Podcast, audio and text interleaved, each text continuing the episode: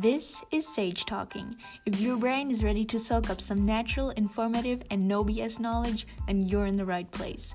Join me in talks about nature, people, health, sustainable businesses, and everything in between. You won't miss out on the occasional politics and interviews with ecopreneurs either. P.S. I want to know what you want to know. So send in questions or topic requests on my IG at thrive underscore by nature. Hey, and thank you for being here. So my name's uh, Dr. Imogen Napper. I'm a marine scientist and I'm based at the University of Plymouth. And my whole research looks at plastic pollution and how it's getting into our oceans and our environment from ways we wouldn't always typically consider. I've seen that you've been to so many places in this world, from India and the Arctic Circle and the Mediterranean Sea, um, to look at plastic pollution throughout the oceans and rivers. Um, and from all that you know about that, which what, in your opinion, should people be more concerned and alerted about the issue of plastic pollution? Um, or is there enough awareness amongst the public, in your opinion? Would you say, okay, it's fine, you know, everybody seems to know a little bit and uh, we are kind of tracking it and it's under control? Or would you say, no, people, you need to be a lot more aware and more concerned about this issue? It's a really good question. And I think that we can always keep learning and always keep being more aware because science is changing on a daily basis and we're understanding how much more damaging it can be to our environment. So I'd say to the general public and including myself to keep your eyes open and to keep asking questions and to keep being curious and to understand what you can do in your own lives to benefit the environment. So for in terms of plastic, if you see some litter on the floor and it's safe to do so, pick it up and pick it put it in the bin because there'll be a whole array of different reactions to happen from that. The first one is that you've stopped litter being in the environment. You stopped it potentially damaging or hurting an animal and littering our, our wonderful environment that we've got around us. And then the second thing is someone might watch you and they might see you put this crisp packet in the bin and then they'll be inspired to do it themselves. So there's a whole chain reactions of things that we can do. And always know that sometimes the smallest action can still have a huge impact. And that's really funny that you said that um, with another person seeing you because I find sometimes um, for a while we always used to take um, a bag or something on walks so that we could uh, pick up litter. And sometimes I found myself pointedly looking around to see if anybody is watching, kind of like an everyday call to action to say, you know, maybe you should do this on your walk as well. Um, so that's really funny that you said that. Yeah, obviously there are. Um, a lot of different things that we can change in our everyday um, lives um, next to or were first and foremost governments um, and obviously the industry has to change a lot of things to make this more accessible.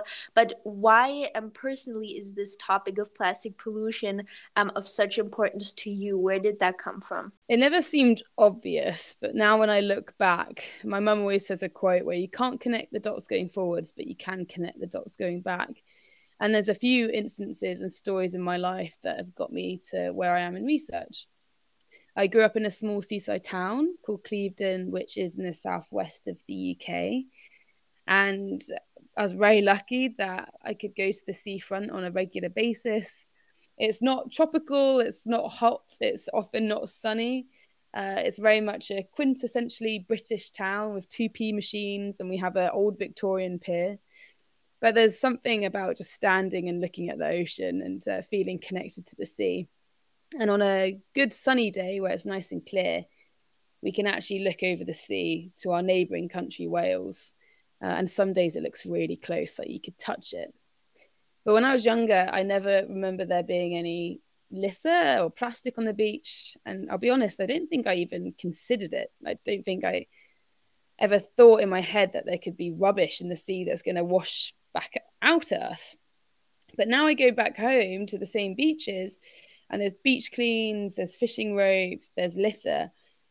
So it's almost like I've seen that change in my lifetime. Uh, and it really upsets me and it angers me, but has given me that push and that motivation to want to be part of the solution. And then the other story that is quite significant is I was uh, at school in Tickenham, which is just uh, a town next to Clevedon, where I grew up. And it was a very small school. Uh, it was uh, surrounded by farms, and there was only 60 people in the whole school.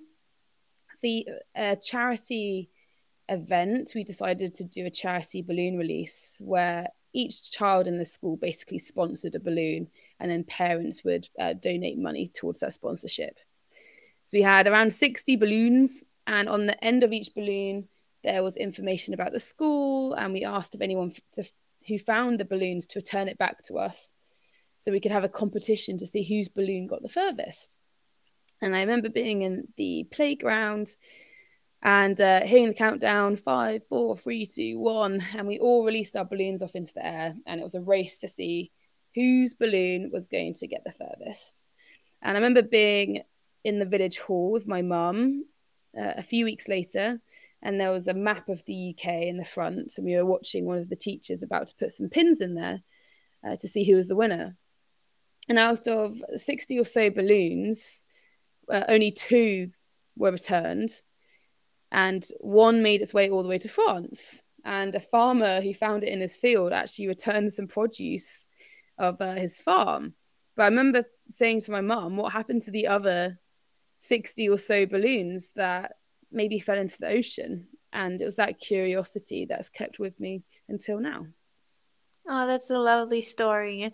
Yeah, the thing, um, I mean, the balloons is like an example. I think of that how plastic is so ingrained uh, into our lives and how we're taught so young that is something that um, is not dangerous and just uh, a very you know an everyday life thing whereas this one balloon has such you know huge consequences that goes beyond that where you could say okay maybe in the schoolyard um, every child could plant a flower or something mm-hmm. like that and not um, maybe using balloons but teaching really from a young age um, that they're different and better ways to do something like that um, and that is that is very a very inspirational story and also it, it sounds like a storybook a story you know one of those poster stories of how somebody came um, to kind of realize that but yeah lovely. If we take like the uk for example um you already talked about how you know plastic um, ends up everywhere in the oceans for example. Um, if we take something other than the balloons but just some regular everyday plastic items in the uk for example if you as a consumer take out the trash plastic specifically and it gets taken away by the garbage truck can you quickly run us through the journey that that trash uh, takes um, if it were then to end up in the ocean from our doorstep yeah, it's tricky.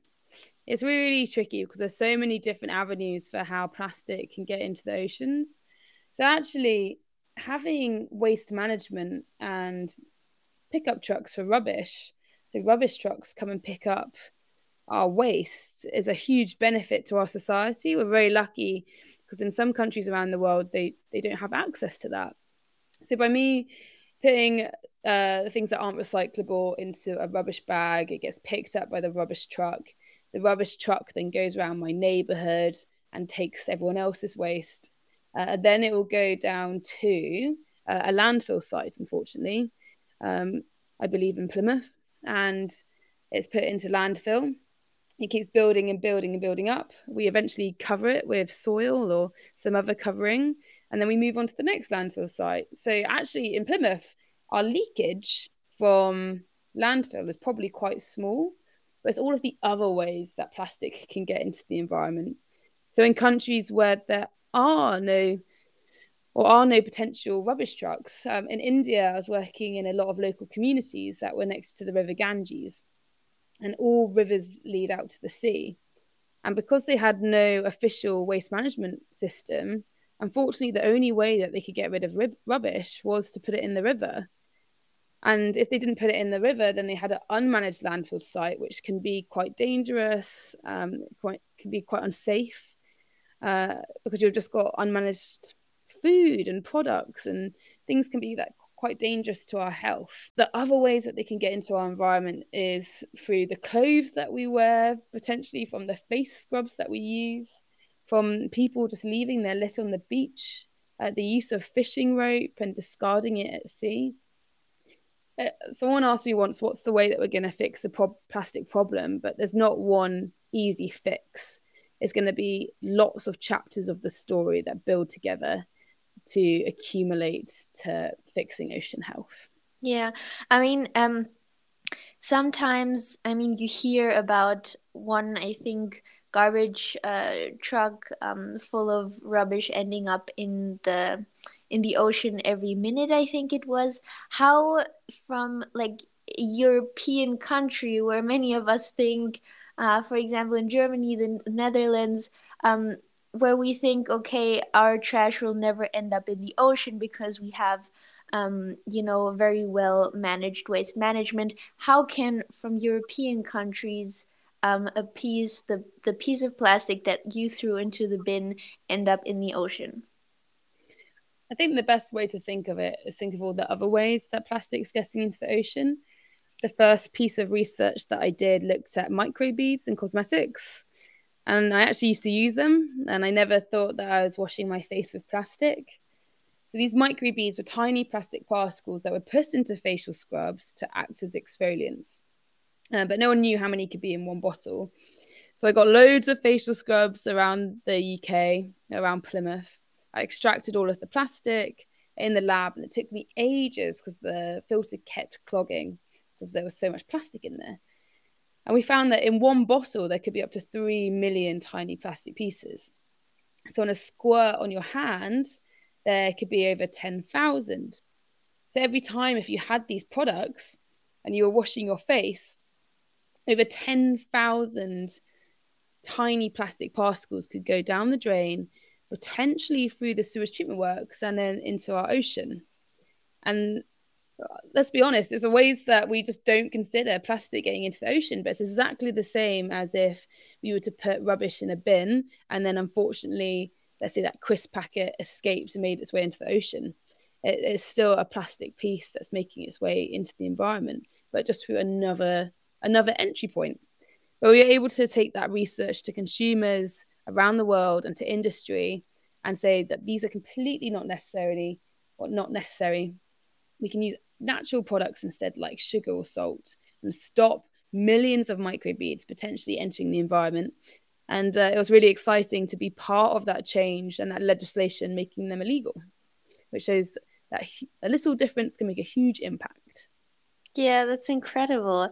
Um, but how let's say i mean these little micro beads um, and pieces of plastic that for example would be in those face scrubs that obviously is already very very tiny pieces um, but how if a piece of plastic is, is just floating around in the ocean how exactly does that plastic break down and erode over time when it's just floating through the water and what happens with the tiny pieces of microplastics that are floating around in there so this is the big topic of discussion at the moment of how exactly does plastic break down and in what time frame because we truly at the moment don't know.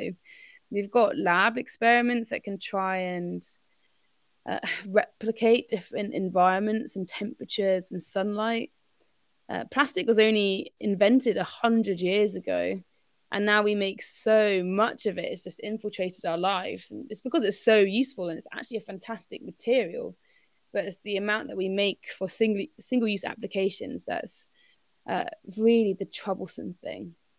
But yeah, exactly. When you because when you said um, plastic was only invented about a hundred years ago, that's what I was wondering. I see so many, you know, um, posts and these that say, "Oh, if you throw this away, it's going to break down in five hundred years or so many years." I'm like, how how do you know that it will break down there? I mean, obviously that would have to be done and as you said something like a lab um, but as you said it's not even been around for that long. So how would you really know? Yeah it's uh, to my awareness is all estimations. And uh, we did a little bit of research on it looking at different biodegradable and compostable plastics and uh, normal standard plastics and identifying how quickly or not quickly they could break down in the environment. Uh, we found that a biodegradable bag that was in the sea for three years could still hold a full bag of shopping, so it was still functional. But once it's in the ocean, it's going to be battered around by waves. Uh, the salt is quite abrasive and corrosive uh, in the marine environment. Uh, but one of the main things that happens is sunlight. Uh, so it's called photo oxidization. So with sunlight and the sun rays going onto a plastic, it basically introduces an oxy- oxygen molecule into its polymer matrix, and that can break up the carbon, the hydrocarbon chain. Uh, and over time, that's going to keep happening. Smaller pieces, smaller fragments are going to come off it. And then they're going to go get distributed to other areas around the sea. They could potentially get biofilms of different bacteria, microbes on there, which can make it heavier, which means that it could sink down to the bottom of the ocean or into the water column, or it could stay buoyant and on the top. So it's really a whole 3D look of how plastic breaks down and where it goes. Yeah, let's let's talk about that that phrase breaking down because I mean if it's if it's plastic, it's um you know, it's a byproduct of or the the oil industry. And i mean there are some plastics or that are not real plastic that are marketed as the the greener kind or the compostable kind that are something in a natural um, uh, material like cornstarch, for example, which can really break down. But even if it says compostable, I mean, then what is breaking down? Because I mean, it doesn't. It, no matter how small it gets, it's still you know an an intruder and a pollutant in the environment. Is it not? So it depends on how it's labeled and what it's made out of. And I'll be honest, it's really confusing and it can be confu- if it's confusing to scientists, it's definitely going to be confusing to the consumer. Yeah. and I used to think that they were a big benefit and they were going to fix the plastic problem. But we buried some biodegradable, compostable plastic bags. So we buried them in the soil, we submerged them in the sea, and we left them hanging outside. And what we found over a period of three years is the ones that were left outside fragmented really quickly they're going into smaller and smaller bits, but it doesn't necessarily mean that they're breaking down. It just means that they're fragmenting because of that photo oxidization I told you about and the introduction of that ox- oxygen molecule into the uh, hydrocarbon chain. The ones that were in the soil and in the sea, well, it's really interesting. So the compostable bag completely disappeared into the sea, in the sea. What disappeared into, we're not entirely sure, but I know some researchers that are looking into that. The compostable bag in the soil after three years was still there, but it was very weak. However, the biodegradable bag, both in the soil and in the sea, could still hold a full bag of shopping. And when I hear the word biodegradable, my mind automatically thinks, oh, it's going to break down really quickly in the environment. If it was accidentally to make its way into the ocean, it's going to disappear in a couple of weeks or maybe even a month. But I'd never think years. And to me, that sounds almost like consumers are getting confused and it can be greenwashing because you think that you're doing a positive thing for the environment, but it's just maybe not labeled or marketed the right way. Where often these biodegradable, compostable plastics have to go into an industrial composter where there's really high moisture, high heat, maybe a certain pH or certain microbes to help break it down to go back into its most basic components. So breaking it up into its elemental components of carbon and hydrogen and something that's not going to be a solid mass that could still count as a pollutant. Yeah, so basically, then the difference between let's say quote unquote regular plastic bag made out of virgin material and um, another plastic bag next to it that is made still out of plastic but it's labeled biodegradable and it's not a natural material like uh, cornstarch or sugarcane or something else um, it just basically is breaking down faster than the virgin material that is not labeled compostable. Um, maybe not even breaking down faster. I mean, the ones that we put in the sea, the virgin plastic bag and the biodegradable plastic bags both were still there. In fact, the ones that were losing the most strength were the virgin plastic bags the biodegradable bags were so strong. They just need, well, the biodegradable bags might need really specific conditions to break down that they're not going to get in the environment. So there's almost a benefit of having a virgin plastic bag where you know it's going to be strong and sturdy and last in loads of different environments for a long period of time that you can use again and again and again. Whereas the biodegradable bags, because there's so many different formulas and material types, it's hard to classify them under the same umbrella. Yeah, so basically also just greenwashing. um what so in your opinion because I mean there are many many types of plastics. There are harder plastics, softer plastics um, a mix of different materials. Um, what kind of plastic should really be from the ones that exist now be banned first and without question in your opinion? Is there one? Oh, I don't think I've ever been asked this. You know what? I absolutely have no idea, but let me think. From the top of my head, I've always heard that polystyrene is the worst plastic because it takes the longest to break down. Polystyrene, or better known as styrofoam, comes in many different forms like to go cups, lunch trays, food containers. The foam is made by processing chemicals such as benzene and ethylene into polymer chains and combined with hydrocarbon gas. The two above mentioned chemicals are listed as cancer causing substances, and because of its chemical composition, styrofoam is virtually worthless in terms of recycling, a pretty problematic material in many ways in my opinion, you see polystyrene used a lot for takeaway packaging and it breaks down into these tiny little squidgy fragments. And because I live in Plymouth, uh, if the seagulls ever get into the bin and someone's had a takeaway, there's all these pi- polystyrene balls all down the street.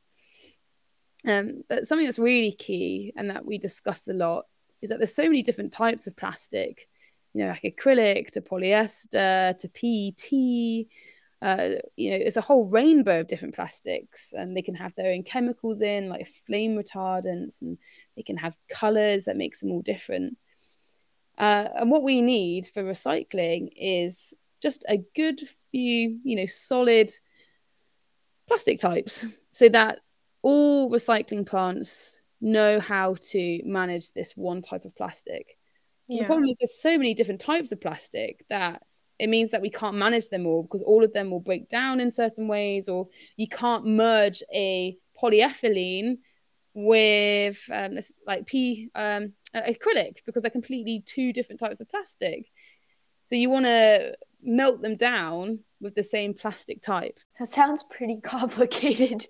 um, so then, uh, talking about that because obviously plastic is a huge is- issue, and one would hope that um, governments, you know, are doing their part, which, as in most environmental things, they are just not. Um, are are there any countries that are doing a decent or a good job with policies surrounding plastic? Are there any um, new positive developments um, that you have um, kind of witnessed in maybe the last few years? Yeah, I'd say that loads of countries are cottoning on to the fact that we need to be more aware of plastic pollution and that countries have some big changes to make to make sure that they protect their environment. Uh, what's quite tricky is the ocean, we're all linked by the ocean. So something that could drop into the ocean in you know England could have the potential to maybe make its way around the world, uh, depending on ocean currents. So it's almost like we need to all agree together how to best protect the ocean and have similar rules and regulations. Thinking about the UK, uh, we've banned microbeads, albeit it was a, a bit slow. We could have been faster, but that happened. And now we're starting to tackle single use plastic, like um, straws, for example. Uh, we really don't need plastic straws for our food. However, some people might, like the elderly or the disabled. So it's making sure that there's still access and uh, availability for them if they need it. Uh, so it's a lot about thinking outside the box. And then I know some countries in Africa have banned uh, plastic carrier bags. I think if you're found with one, there's the potential that you can go to prison. Uh, so it's a lot of these small steps and seeing what the main plastic item is in your country or something that's completely unnecessary, thinking about how we can eradicate it or find solutions to make it better. Yeah. Are there any news of like some really radical, groundbreaking um, policies or legislations um, in any country? Or maybe just a state within a country where you said, "Wow, this is a really like very radical and and uh, consequent uh, step that has been taken in terms of plastic pollution? Let me have a think. None are popping to the top of my head. I think for the majority, they've all been um, fairly expected. I guess the one I always think of is if you've got a, a plastic carrier bag in certain uh, African countries, you might go to prison because that seems like yeah. a, uh, that seems very radical. Yes. Yeah, quite an extreme step. Uh, I, it's not policy, but something else that I think of is um, my boss called Heather Koldewey. She set up this amazing initiative in the Philippines where fishing net and fishing rope can be a huge contributor to ocean plastic waste. Because often there's nowhere to put broken nets and broken line. So it's put into the oceans uh, because the oceans will take it away and uh, it won't be seen and they don't have to deal with it. But Heather decided to make an initiative where we could collect all of the broken fishing nets and line, get people in the local community in the Philippines to help the fishermen clean it up because fishing line and fishing net is made out of a really strong plastic uh, called PET, which um, and nylon, which can be used for a variety of different uh, objects like carpets and making or anything like chairs and tables and clothing. Once they clean it up, and they'll get money for cleaning it up, so it's giving back to the local community. Then that net and that fishing line is then shipped away to a, a factory, and it's used to make carpets. So it's a really good way of showing how there can be a circular economy and that we can continue to use plastic and continue to see how beneficial it can be. But there's ways that we don't have to discard it or just treat it as waste. We can give it a whole new life altogether. Yeah, that's incredible. I think I also recently read about a woman. Um, I think she lives uh, on the African continent. She uses um, discarded plastic, I think, to make really solid brick uh, for to build um, you know homes and schools uh, and i think it's just really sad also that you as a person who um, you know is following this doesn't have you know that not one really radical um, action by a government um, you know can come to mind just like that because you would hope that with um, huge issues like so many ideas and, um, and, new things that governments are coming up with to tackle these issues. Um, but um, sadly the, it's it's often a let's say the really groundbreaking things are coming from you know people from initiatives ngos so in our daily lives which are some of the most harmful things that we do uh, regarding plastic pollution? And how what are some important um, small but really significant changes that we could do to them to kind of reduce our, our the harm that we're doing?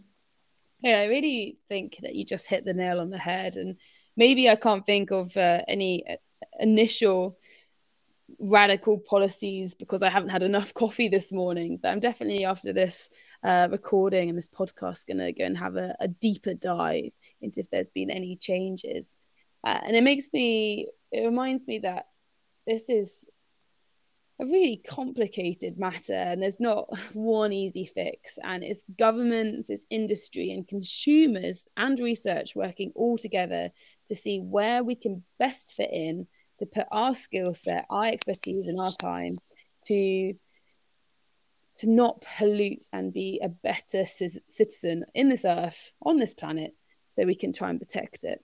Yes definitely but um i'm sorry to to just uh um, for one moment um, kind of get back to that because um, I don't know if you know her, but um, Kate Nelson, she is an ocean advocate and she lives um, a, a zero waste uh, lifestyle and she continually has very good updates on what is going on around the world as well with um, policies on plastic and things like that. And i do have to say that in, in any of these environmental issues i am continually very disappointed in like the lack of um, innovative ideas and um, just any willingness to tackle these problems by our governments. Um, as you said, sometimes I have a feeling it's also because these issues are so huge and they're so overwhelming. So maybe just like regular people mm.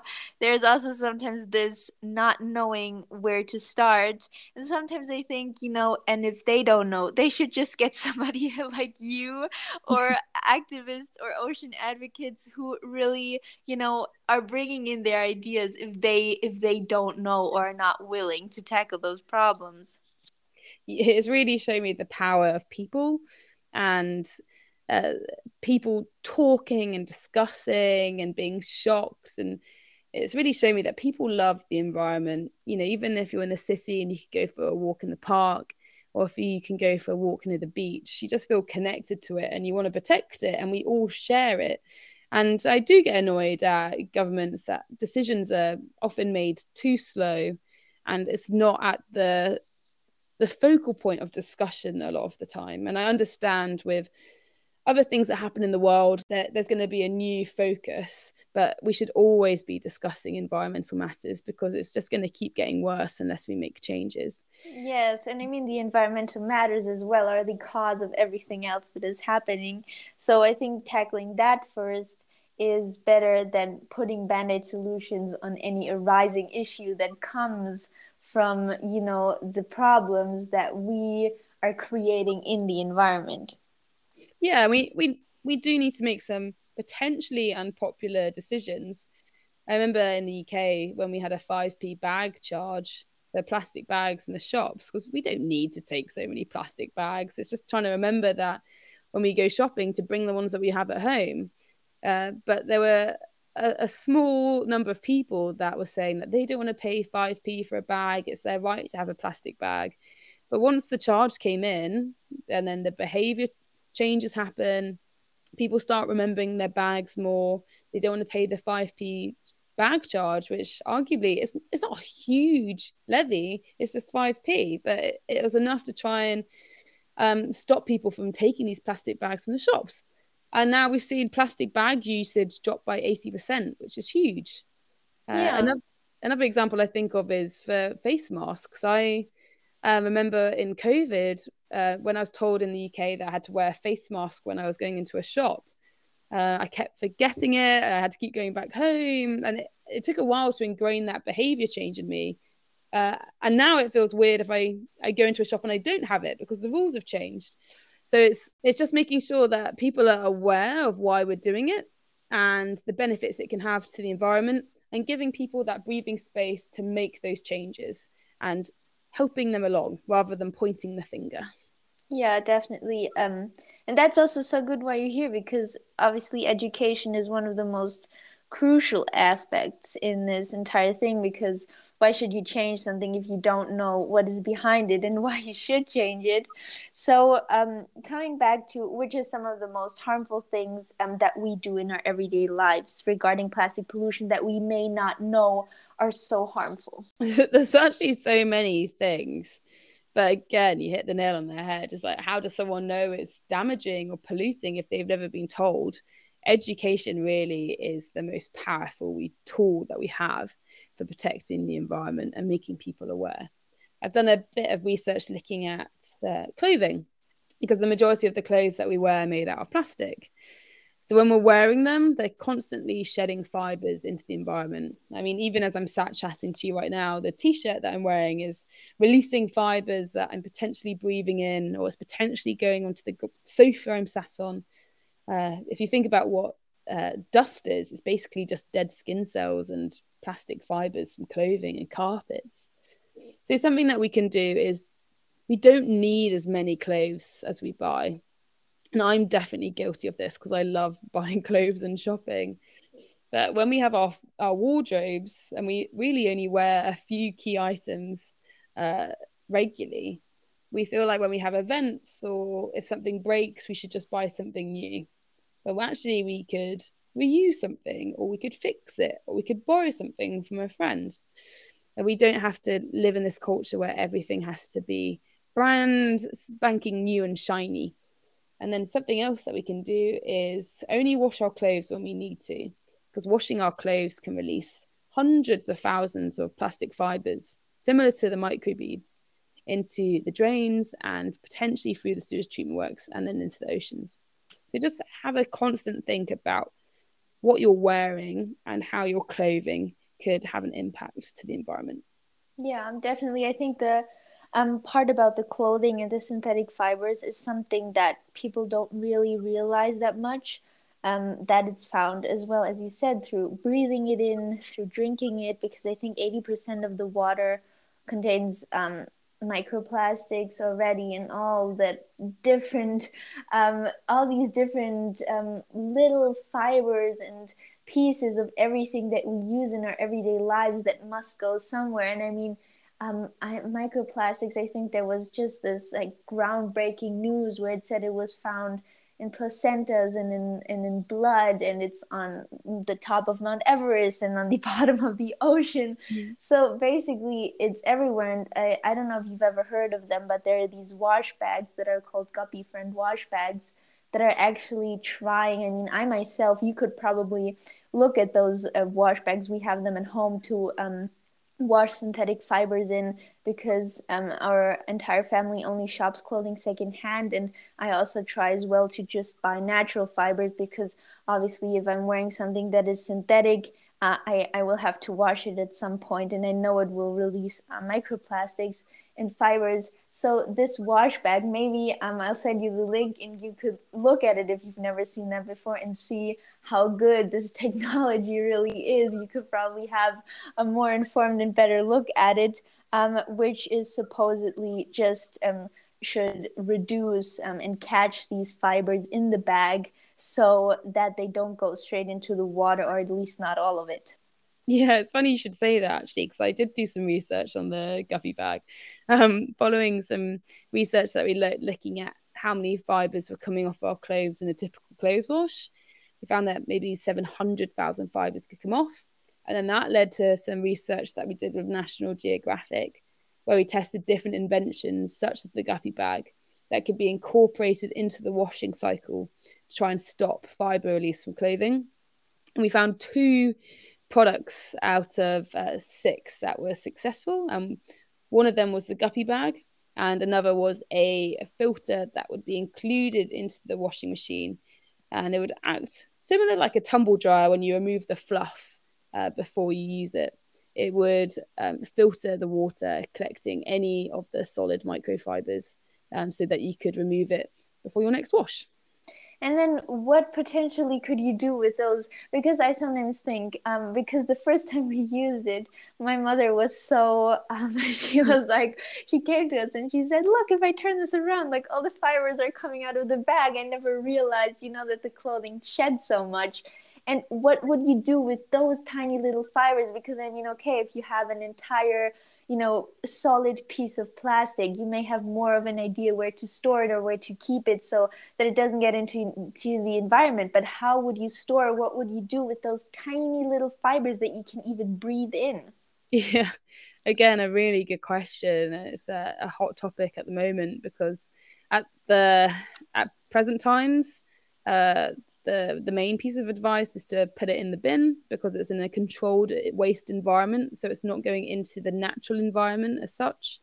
But i know there's some innovators and some very uh, clever people out there that are thinking what can be done with the fluff once it's collected. And is there something else that we could do with it and maybe make it another product or fill duvets or pillows or insulation for housing? So there's definitely a there's definitely some um, big brains out there thinking of what to do next. Yeah, I think this is always so crazy to think how plastic is so prevalent and how it was introduced into everyday lives to at first I think it was kind of by the the plastic and essentially fossil fuel industry something like I think there's also a very famous um, picture of one of the first ads where there's um, a mother and she has made her um, family uh, some some dinner and then um, instead of having you know regular cutlery to just wash off and use again as you would with cutlery because why mm. would you throw your plates away after eating from them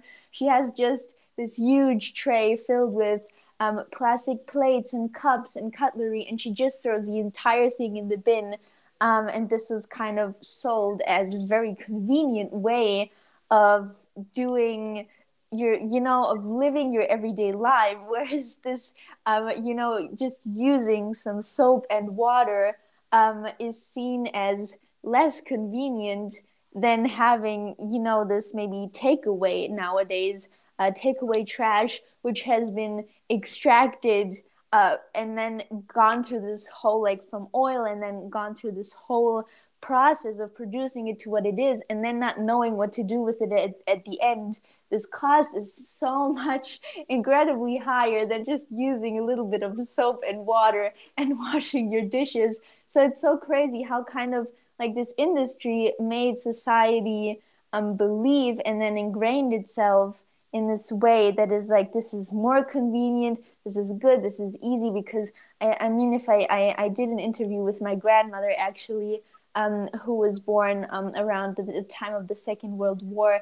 And um, it's so crazy how different just going to like a store how their everyday life what they use how it was so different and how it then was introduced to say you this is so much less convenient. You're going to do this differently. And now we're here you know and people yeah. think how are we ever going to do it differently? And it has been done differently before. So i think this is something in the future where as you said maybe connecting the dots and looking into the past to kind of source some inspiration from there. Yeah definitely. And uh, i've been speaking to my partner phil his grandma and she washes up her cling film to reuse it again. And there's that def- is commitment yeah obviously commitment and there's definitely skills and expertise that we can use in the past yeah plastic so, has just massively revolutionized our life because everything just gets so much more busy and time is valuable so it's just trying to make our lives more convenient but i truly think that plastic is actually, I've done a whole flip reverse. I used to think that plastic was evil and the only way to solve the plastic problem was to get rid of it. But actually, it's an incredible material that's really durable and really persistent. And if used in the right way, could last for generations and generations. So it's making sure that we make plastic for activities, for food containers, for things that are going to be very durable and persistent, like plastic itself. Yeah.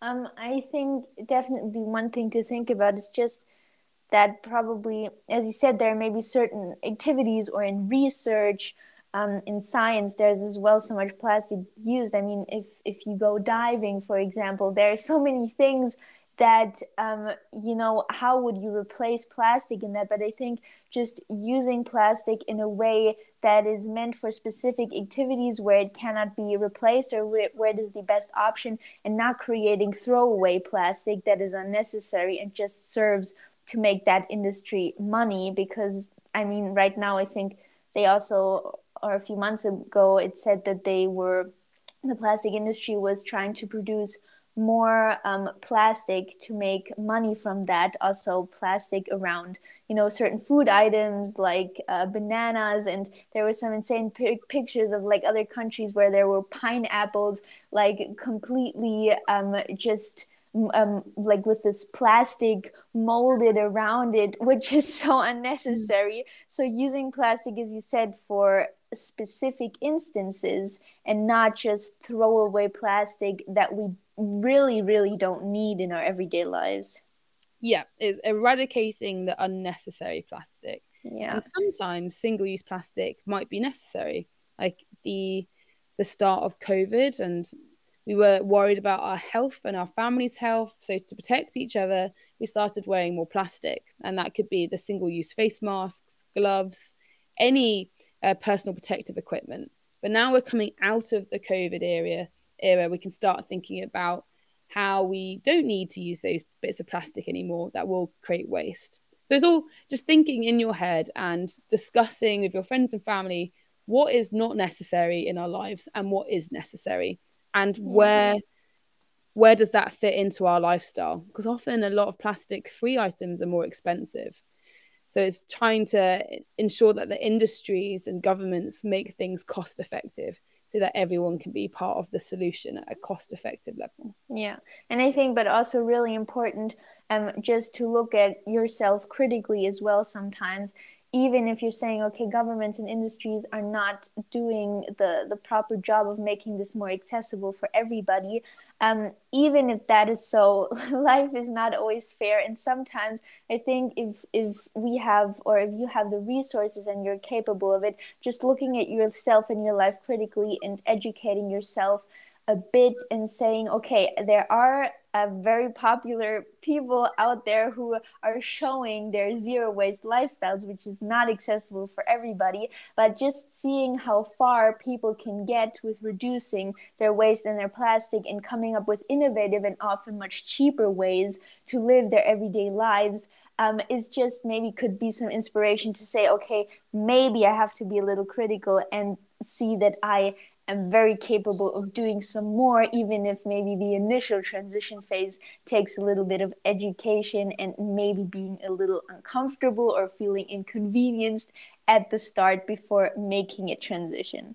Um, but coming out of like the individual responsibility, if you were to govern the world for a day and there were three policies um, or, or changes that um, you could um, make or introduce to tackle this problem consequently and head on. Uh, would you have any three changes um, that you would say, yes, I would enforce those today? Oh, good question. Uh, in a day. But the one thing I'm very passionate about and I'd love to see more of is getting further education in schools primary schools and secondary schools about one, how wonderful our planet is, and two, environmental issues and why we need to protect it.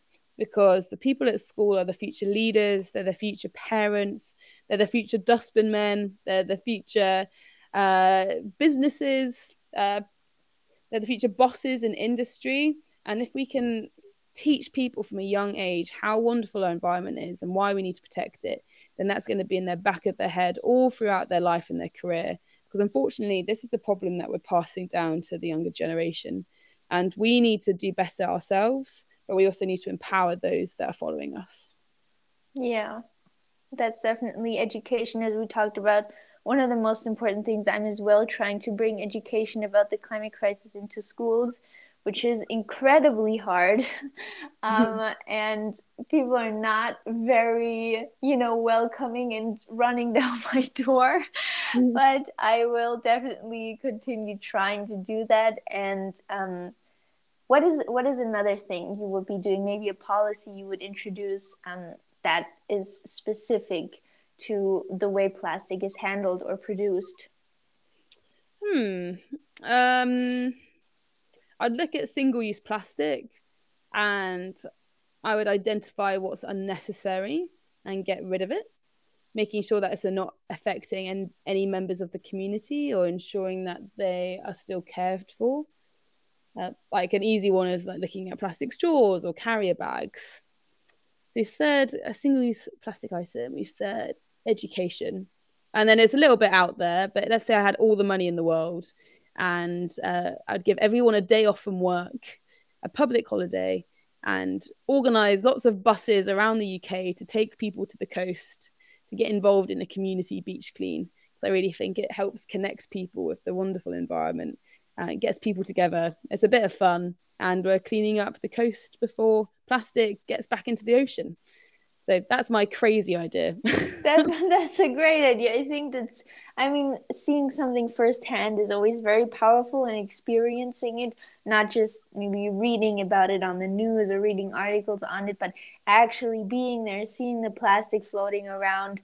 Uh, and you know cleaning it up and feeling how you feel afterwards knowing you've done something like that that day and preventing plastic from entering the ocean is definitely very powerful and a lovely idea. Um, so, can you recommend any? I know there's so many like petitions and initiatives out there. Can you recommend any plastic um, petitions or treaties or anything like that that I could link down below that would be important um, for the listeners to sign? Uh, there's two that spring to mind, and it's charities in the UK that are very close to my heart. The first is Surfers Against Sewage, and they're all focused about protecting our rivers and our oceans and community engagement and getting the community behind uh, big petitions to benefit our planet. And the other is Marine Conservation Society, and they're focused on education of our wonderful oceans and bringing that education, particularly into schools. Uh, they've got some amazing petitions that are constantly going on. So please do check them out because they're two fantastic charities. That's wonderful. I will link those down below. And uh, so, to everybody who's listening, this is your action you can actively take today and be a part of this. So, thank you very much, Imogen, for being there. It was a pleasure talking to you, and thank you for sharing all your knowledge. Thank you so much. Thanks for inviting me on.